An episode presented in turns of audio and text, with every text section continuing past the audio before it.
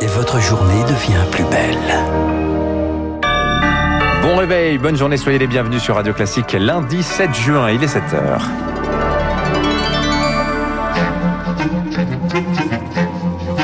– 6h30, 9h, la matinale de Radio Classique avec Dimitri Pavlenko. Est-il allé trop loin? Jean-Luc Mélenchon crée la polémique euh, en prédisant un événement gravissime avant la prochaine présidentielle. Avalanche de réactions, il se justifie ce matin, vous l'entendrez. L'élan de sous-surveillance à cause de la propagation du variant Delta. Le taux d'incidence du département a augmenté 35% en moins de trois semaines. Et puis, on s'installera dehors pour écouter Madame Butterfly de Puccini. Le festival opéra en plein air reprend vendredi. Radio. Classique. Lucille Bréau, c'est la polémique politique du week-end. Jean-Luc Mélenchon est-il allé trop loin C'est une petite phrase qui passe très mal. Invité de l'émission Questions politiques ce week-end, le chef de file de la France Insoumise a semé le trouble hier en affirmant qu'à chaque élection présidentielle, un événement gravissime venait perturber le jeu. Charles Bonner, il va plus loin. Pour lui, je cite, tout ça, c'est écrit d'avance. Oui, il, il ajoute, je cite, vous verrez que dans la dernière semaine de la campagne présidentielle, nous aurons un grave incident ou un meurtre. Fin de citation. Il évoque plusieurs événements.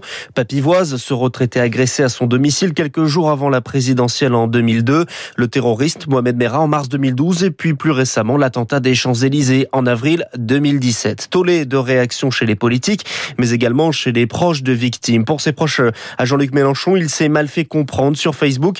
Il explique euh, qu'il y a un mot qui est monté en épingle. Ce qu'il voulait dire, les tueurs, les terroristes choisissent le meilleur moment pour faire parler d'eux. Donc, pendant les élections et avec ses propos, il dit vouloir dénoncer les politiques, en l'occurrence Marine Le Pen, qui font de la récupération et qui visent les musulmans. Et on y revient évidemment en longueur avec Guillaume Tabar du Figaro à 8h15. Son meurtre, vous venez d'en parler Charles, à trois jours du premier tour de la présidentielle de 2017, avait saisi le pays tout entier. Le 20 avril 2017, le gardien de la paix, Xavier Jugelet, était tué par balle sur les Champs-Élysées.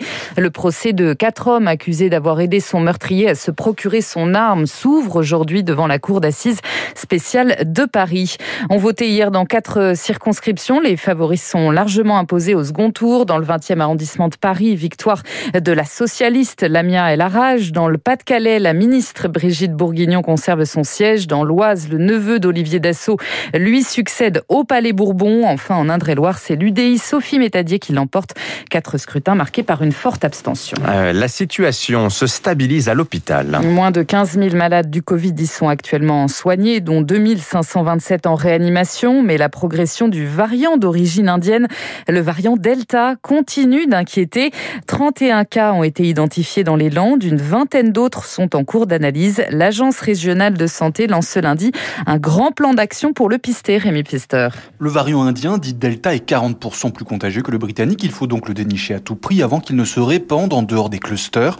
Pour ça, il faut remonter au plus vite les chaînes de contamination, martèle Renaud. C'est d'être encore plus large dans la recherche autour des, des cas, retrouver les circonstances de contamination, c'est ce qu'on appelle le, le rétro-tracking, et euh, trouver les personnes qui ont été exposées. À Marseille aussi, la variants s'intensifie car la crainte c'est de le voir apparaître dans les quartiers populaires très peuplés, selon Annie Lévy-Mosiconacci de l'hôpital Nord. Maintenant s'impose un vrai tracing, c'est au niveau d'un quartier et d'un périmètre de vie qu'il faut activer euh, des équipes mobiles, des suivis euh, au niveau des domiciles autre moyen de lutte, le séquençage. Pour le moment, on ne séquence que les cas suspects, ceux qui reviennent d'Inde ou ont croisé une personne qui y était.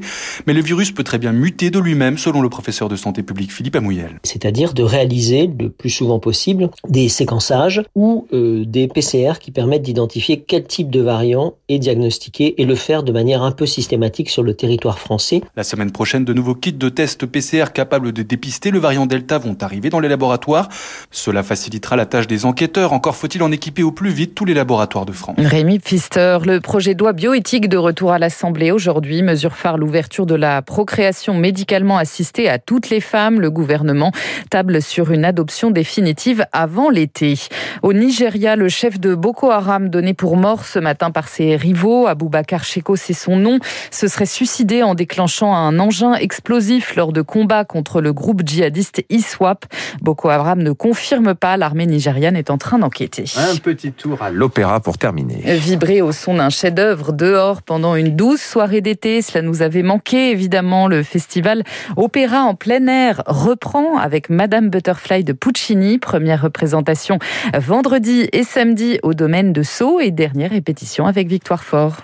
Répétition Un opéra quelques jours avant sa représentation, ce sont des costumes à ajuster, des coiffures à peaufiner. Je peux tourner la tête un peu à droite C'est une vraie fourmilière aujourd'hui. Dans une loge concentrée, l'interprète du rôle titre de Cho Cho-san. Je m'appelle Selena Douya. C'est une grande joie de euh, retrouver le public avec un lieu tellement magique. Je suis très très heureuse. Madame Butterfly, terrible destin d'une jeune geisha japonaise mariée à un officier américain. Olivier Desbordes met en scène l'opéra. Et toi, tu auras le temps de te c'est une œuvre qui est extrêmement jolie, belle, romantique. Je l'avais mis en scène il y a dix ans, et pour le décor, c'est sur une espèce d'endroit désolé, comme ça, il reste une maison debout. la maison s'écroule au fur et à mesure que la pièce se déroule, un peu comme une allégorie de la vie de Butterfly. Une scène à ciel ouvert face au château de Sceaux. Ça donne un charme. Vous savez, les, les, coupoles de théâtre, comme c'est le, ciel, c'est les étoiles. Moi, je trouve ça magnifique. Ça attire aussi un public qui viendrait pas nécessairement à l'opéra. L'extérieur permet aussi de retrouver un public plus nombreux. À partir de mercredi, les festivals en plein air assis peuvent accueillir jusqu'à 5000 personnes. Bol d'air pour les professionnels de la culture, bonheur pour nos oreilles.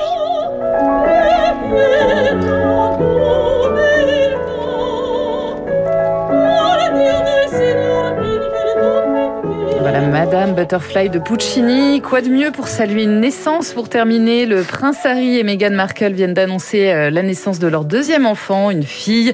Lilibet Lily Diana Mountbatten Windsor est née vendredi, ainsi prénommée en hommage évidemment à la reine Elisabeth II, son arrière-grand-mère, et à la princesse Diana, disparue en 97. Merci Lucille Bréau. Dans un instant sur Radio Classique, le rappel des titres et l'édito de François Vidal. Cet accord au G7 Finance ce week-end sur une fiscalité des multinationales est-il historique? On verra cela.